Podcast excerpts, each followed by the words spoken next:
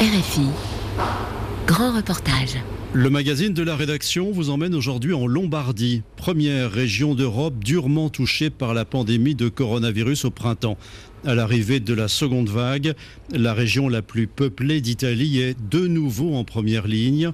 Pour faire face, les mesures sanitaires sont renforcées cette semaine avec la mise en place de zones rouges impliquant un confinement. Mais avant même le dernier serrage de vis, le retour progressif des restrictions commence à faire des mécontents. Colère et résilience, les Italiens face à la seconde vague de Covid-19, c'est un grand reportage de Paul Inglaise. Difficile de savoir par où entrer, quels couloirs et ascenseurs emprunter dans l'une des unités de maladies infectieuses de l'hôpital Luigi Sacco de Milan. Des affichettes mettent en garde ou garantissent que le parcours est pulito, propre. Le service dirigé par le professeur Massimo Galli voit affluer les patients contaminés par le nouveau coronavirus. On est plus que plein et on ouvre de nouveaux services. Enfin, on reconvertit d'autres services pour l'accueil des malades Covid. Et si la pression s'accroît encore, nous devrons aller plus loin et transformer l'hôpital en hôpital qui gère seulement cette maladie. Et la réduction de la capacité d'aide pour tout ce qui est hors Covid est un problème très sérieux. On a perdu le bénéfice du grand confinement qui était peut-être le meilleur d'Europe. Avec le grand confinement de mars, avril, mai, on avait réussi à presque faire disparaître le virus dans beaucoup de parties de l'Italie. Et même si sa présence n'était pas négligeable dans d'autres parties, les conditions nous permettaient d'avoir la situation sous contrôle. Et finalement, c'est le contraire qui s'est passé. Le signal perçu par une grande partie de la population, ça a été tout le monde est libre, rattrapons le temps perdu où nous étions cloîtrés. Et on a fait une série de choses qui nous ont de nouveau conduit à cette situation. Et selon vous, qu'est-ce qu'il faudra pour qu'il n'y ait pas de troisième vague?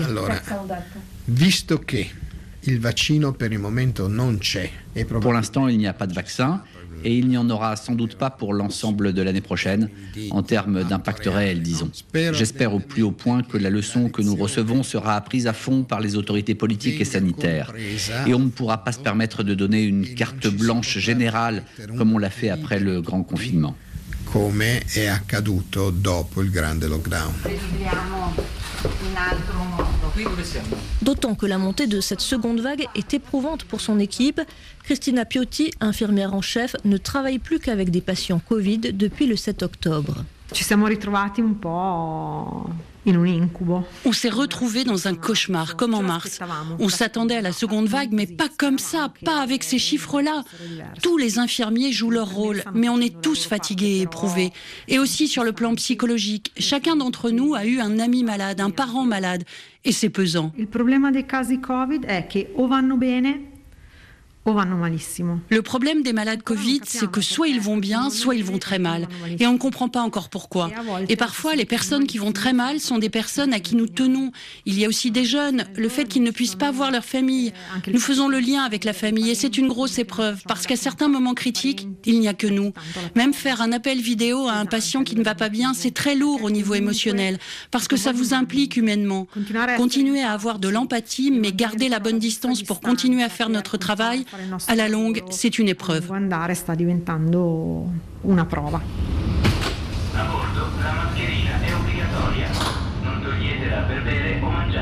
À Milan, quelques jours avant les toutes dernières restrictions, malgré les rappels à l'ordre pour le port du masque dans le métro, malgré les thermoscanners à l'entrée de l'université ou des centres commerciaux, le centre-ville est resté un temps soit peu animé, offrant de temps à autre des scènes de légèreté.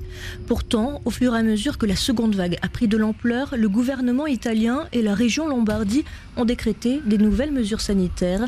Fin octobre, bars et restaurants ont dû fermer dès 18h Fermeture complète déjà à ce moment-là des cinémas, théâtres et salles de sport, des fermetures avec leur lot de conséquences économiques et sociales. La salute è la prima cosa, ma senza soldi non si può mangiare. Piazza Affari devant la bourse, plusieurs comités ont étalé des rangées d'assiettes vides pour symboliser celles que certains Milanais peinent à remplir. Elena Neal, membre du groupe d'entraide Mutuo Soccorso, enchaîne les slogans pour exiger davantage d'aides économiques. La situation non solo non è migliorata, ma è addirittura peggiorata. La situation ne ne s'est non seulement pas améliorée, mais elle a carrément empiré. Les gens ont déjà vécu de longs mois de sacrifices et surtout ils savent exactement ce qui les attend et ce que cela veut dire d'être abandonné. C'est inacceptable. Mais l'on pense qu'opposer la santé aux problèmes économiques est un piège. Nous revendiquons un revenu d'urgence. On veut de l'argent tout de suite pour la santé, l'école et la protection sociale. Soldi subito alla sanità, alla scuola e a tutte le forme di welfare. La salute è la prima cosa, ma senza reddito non si campa. Il governo dovrebbe applicare immediatamente una patrimoniale. L'État devrait immédiatement taxer les plus riches, comme c'est fait en Espagne. Le gouvernement devrait arrêter de financer les dépenses militaires. Il pourrait garantir une protection sociale pour tous. Tant qu'ils ne le font pas, c'est un choix politique clair. Parmi la grosse centaine de participants à l'événement, Anna Campo Sampiero du Parti de la Refondation communiste elle estime que la leçon de la première vague n'a pas été tirée. On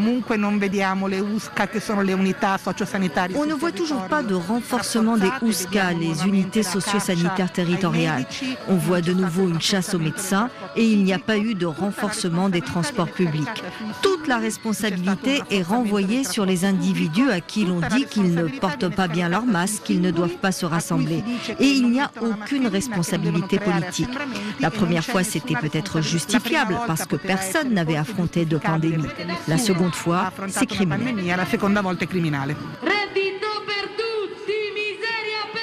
La misère, la Caritas l'a vu augmenter ces derniers mois. Au niveau national, le nombre de personnes aidées par les centres d'écoute de l'organisme a augmenté de plus de 12%. Je suis responsable du département pauvreté alimentaire de la Caritas Ambrosiana de Milan. Là, nous sommes à l'épicerie de la solidarité. Et avec la Covid, beaucoup de nouvelles familles s'y sont présentées. Des familles qui n'avaient jamais tapé à la porte de la Caritas. Chariot de course à la main, une bénéficiaire qui a souhaité rester anonyme fréquente le lieu depuis peu. Cela doit faire 4 ou 5 mois, depuis le début de la Covid. Je n'ai pas de travail fixe, je travaillais au noir. J'ai aussi perdu ça, car les gens ont peur. J'ai une sale maladie et si je n'avais pas la nourriture qu'on me donne ici, j'en ai les larmes qui me montent aux yeux, parce que je ne pourrais pas vivre sans ça. Il n'y a pas plus humiliant que ça. J'ai fait tous les métiers possibles. J'ai même été maçon, je faisais du ménage. Je m'occupais des enfants, des personnes âgées, n'importe quoi. Et si quelqu'un avait un travail pour moi, je pourrais sourire à nouveau, parce qu'on ne peut pas vivre plus bas que ça. Malheureusement, Ma maladie m'empêche de trop bouger. Avant la Covid, je pouvais au moins aller à l'hôpital, mais avec la Covid, je ne peux pas m'en approcher, car j'ai peur d'avoir de la fièvre. La fièvre serait fatale pour moi. Alors face à la crise, la Caritas a assoupli ses critères. Normalement, pour venir à l'épicerie, il faut avoir un projet pour que la famille se sorte de cette situation. Mais vu le contexte économique, il y a bien peu d'issues. Donc on a fait dès février des cartes d'urgence. Elles seront renouvelées pour six mois de plus en 2021, car on connaît le contexte. Cette hausse de la pauvreté, ça veut dire que les aides publiques n'ont pas été euh, suffisantes? Elles étaient soit en retard et les familles avaient des charges à assumer ou trop faibles.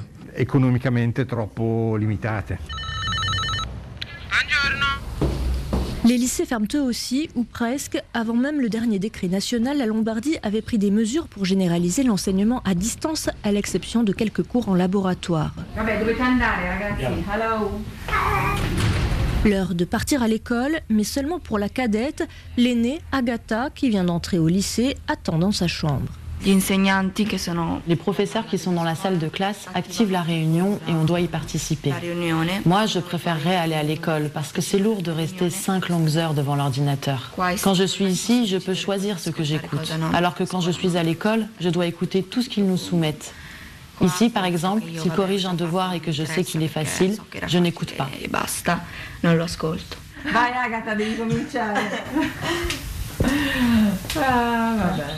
Depuis la rentrée déjà, Agatha n'allait qu'un jour sur deux au lycée. Désormais, les cours à côté de son lit, c'est son quotidien. Petra Mezzetti, sa mère, y voit un risque qu'elle ressorte de cette expérience avec moins d'intérêt, notamment pour les matières nouvelles. Elle voit aussi l'organisation familiale changer. Moi, je travaillais à la maison aussi avant le Covid. C'est pas nouveau, mais j'étais seule dans la maison. Depuis septembre, mon mari n'a pas encore repris à aller dans son bureau. Très souvent, il est à la maison. Et donc, on est trois. L'impact, pour moi, c'est aussi sur la concentration. Tout d'un coup, on se rend compte et puis on lui dit euh, mais, mais pourquoi t'es pas dans le... Et, et on est aussi conscient qu'elle a besoin de faire des interruptions. Au niveau d'atmosphère euh, familiale, on est trop, de mon point de vue, en contact. Ce qui fait que euh, à la fin de la journée, on, ne se parle presque plus parce que on a l'impression d'avoir été en contact sans l'être euh, véritablement. Pour ma grande fille, c'était vraiment le pas de rentrer dans le lycée, l'excitation d'être finalement grande et d'aller avec les grands dans cette expérience qui est un peu plus adulte. Le fait qu'elle soit à la maison, que moi je peux de loin mais entendre de ce qu'elle parle, c'est vraiment casser une intimité de sa vie que je voudrais pas, mais c'est inévitable. Cette chercheuse en politiques internationales ne craint pas trop pour l'avenir de sa fille. Elle s'inquiète néanmoins des risques d'inégalité et pour défendre le droit à l'éducation, elle a pris part au comité priorité à l'école. C'est un, mouvement de base qui s'est créé en mai autour d'une lettre qui a été euh, envoyée au ministre de l'Éducation. On avait l'impression que, que l'école n'était pas sur l'agenda public. Et donc on a demandé simplement que l'école devienne une priorité. Là, c'est donc la deuxième fois que ça ferme. Est-ce que euh, vous avez peur que ce soit comme ça toute l'année? Pour l'instant, on est assez content que pas toutes les écoles ont été fermées. La préoccupation est surtout sur euh, l'avenir. Donc moi, oui, j'ai l'impression que ça va être un peu comme ça pour toute l'année. Euh, et donc que, ça va être des fermetures continuelles, sans avoir une claire idée de qu'est-ce qui doit être fait après la fermeture. On peut fermer, ça va arrêter les contagions, mais qu'est-ce qui va être fait après la fermeture? C'est ça que n'est pas du tout euh, clair. C'est une demande de sacrifice très haute.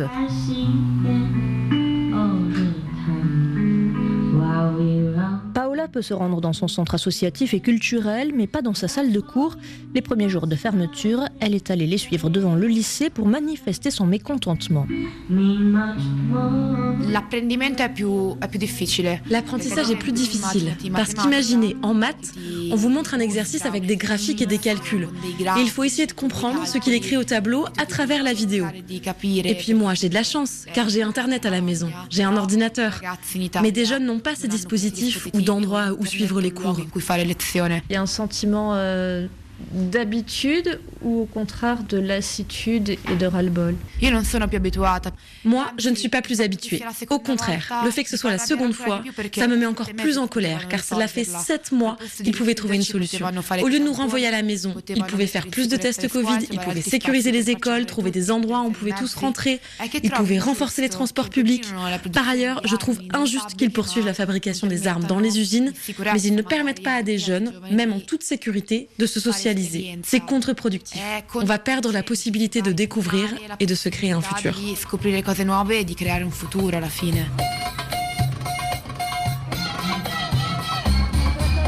Piazza Castello, des danseurs esquissent quelques pas lorsque leur musique retentit, puis se recroquevillent sur le sol. Un flash mob auquel participe Nicolas Palumbo de la Salsa Mix Dance Academy pour protester contre les fermetures des écoles de danse. On s'est adapté ces derniers mois à tout ce qu'ils nous ont demandé de faire et les investissements n'ont servi à rien.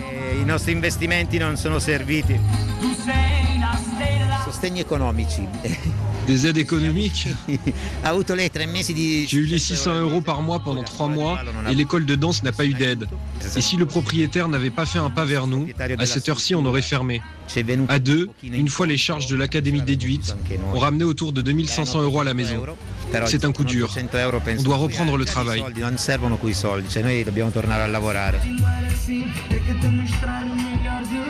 Camilla Batocchio de l'école MC Dance Studios brandit comme les autres une affichette Moi, la danse me fait vivre. Elle en souligne aussi les bienfaits. On est considérés comme non essentiels. Mais comme cela est dit dans Le Petit Prince, l'essentiel est invisible aux yeux et c'est ça que nous sommes. J'ai une élève qui a perdu ses deux parents. Et pour elle, venir à l'école, c'est un moyen de se couper du monde. La période de pandémie accroît les risques psychologiques. Alors, dès le mois de mars, est née l'idée de l'application mobile Italia Ti Ascolto. Italie, je vous écoute.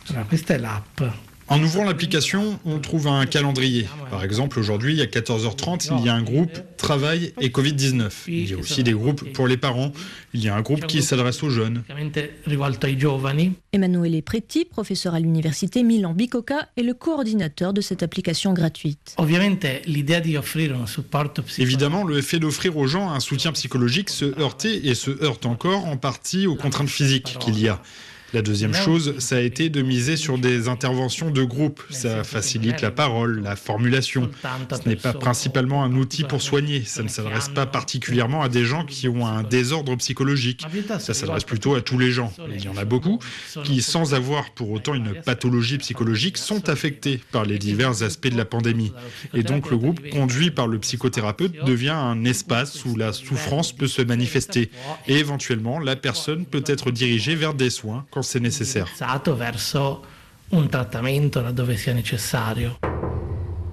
Certains de ces groupes sont animés par Francesco Berra, il écoute et coordonne la parole des participants. Il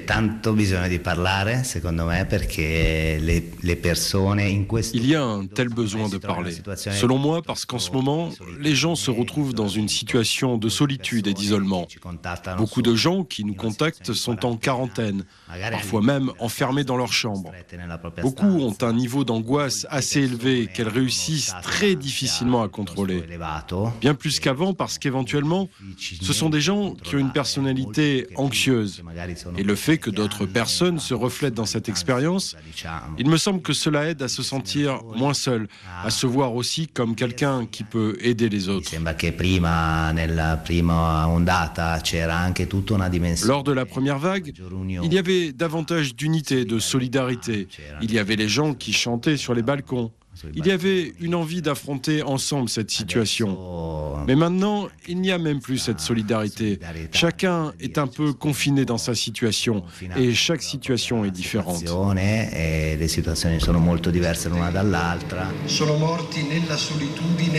Lors de la messe de la Toussaint célébrée au Dôme de Milan, l'archidiacre a une pensée pour les malades morts, eux aussi dans la solitude. Les églises se sont adaptées depuis le printemps, messe en streaming, capacité réduite, protocole sanitaire, et même quand les offices étaient interdits, les portes sont restées ouvertes comme un symbole, explique monseigneur Franco Agnesi.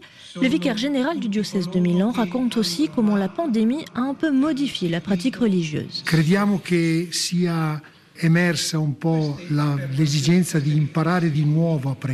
Il y a une nécessité qui a émergé, celle de réapprendre à prier, éventuellement de manière moins traditionnelle, de redécouvrir la valeur de la parole de Dieu.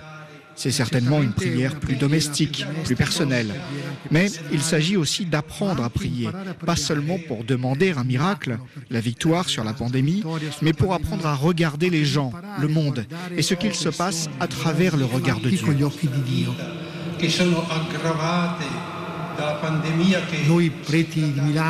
À Milan, nous les prêtres, on s'attelle à faire beaucoup de choses. Et cela nous a contraints à se dire, il ne s'agit pas que de faire des choses. Pense, prie, lis, ou peut-être prépare-toi mieux à faire ce que tu dois faire.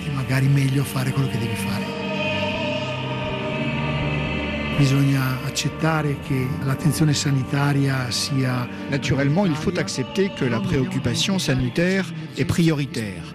Mais on ne doit pas oublier qu'il y a aussi une urgence spirituelle, culturelle. On doit apprendre à comprendre ce que cette période nous a dit.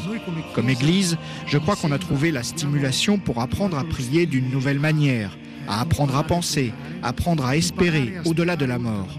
On a eu tellement de morts. Et donc apprendre à faire vivre l'espérance. Et puis on a appris à prendre soin les uns des autres. Les fidèles sont peu nombreux à assister à l'office de la Toussaint, sans doute la peur du virus. Près du dôme, des musiciens jouent devant un public moins fourni qu'à l'accoutumée. Un cortège nuptial réduit à la portion congrue accompagne la mariée jusqu'à la mairie. Une mariée dont on ne verra pas le sourire, cachée derrière un masque, assorti à sa robe. Colère et résilience, les Italiens face à la seconde vague de Covid-19. Un grand reportage de Paul Inglaise, réalisation Pierre Chaffanjon.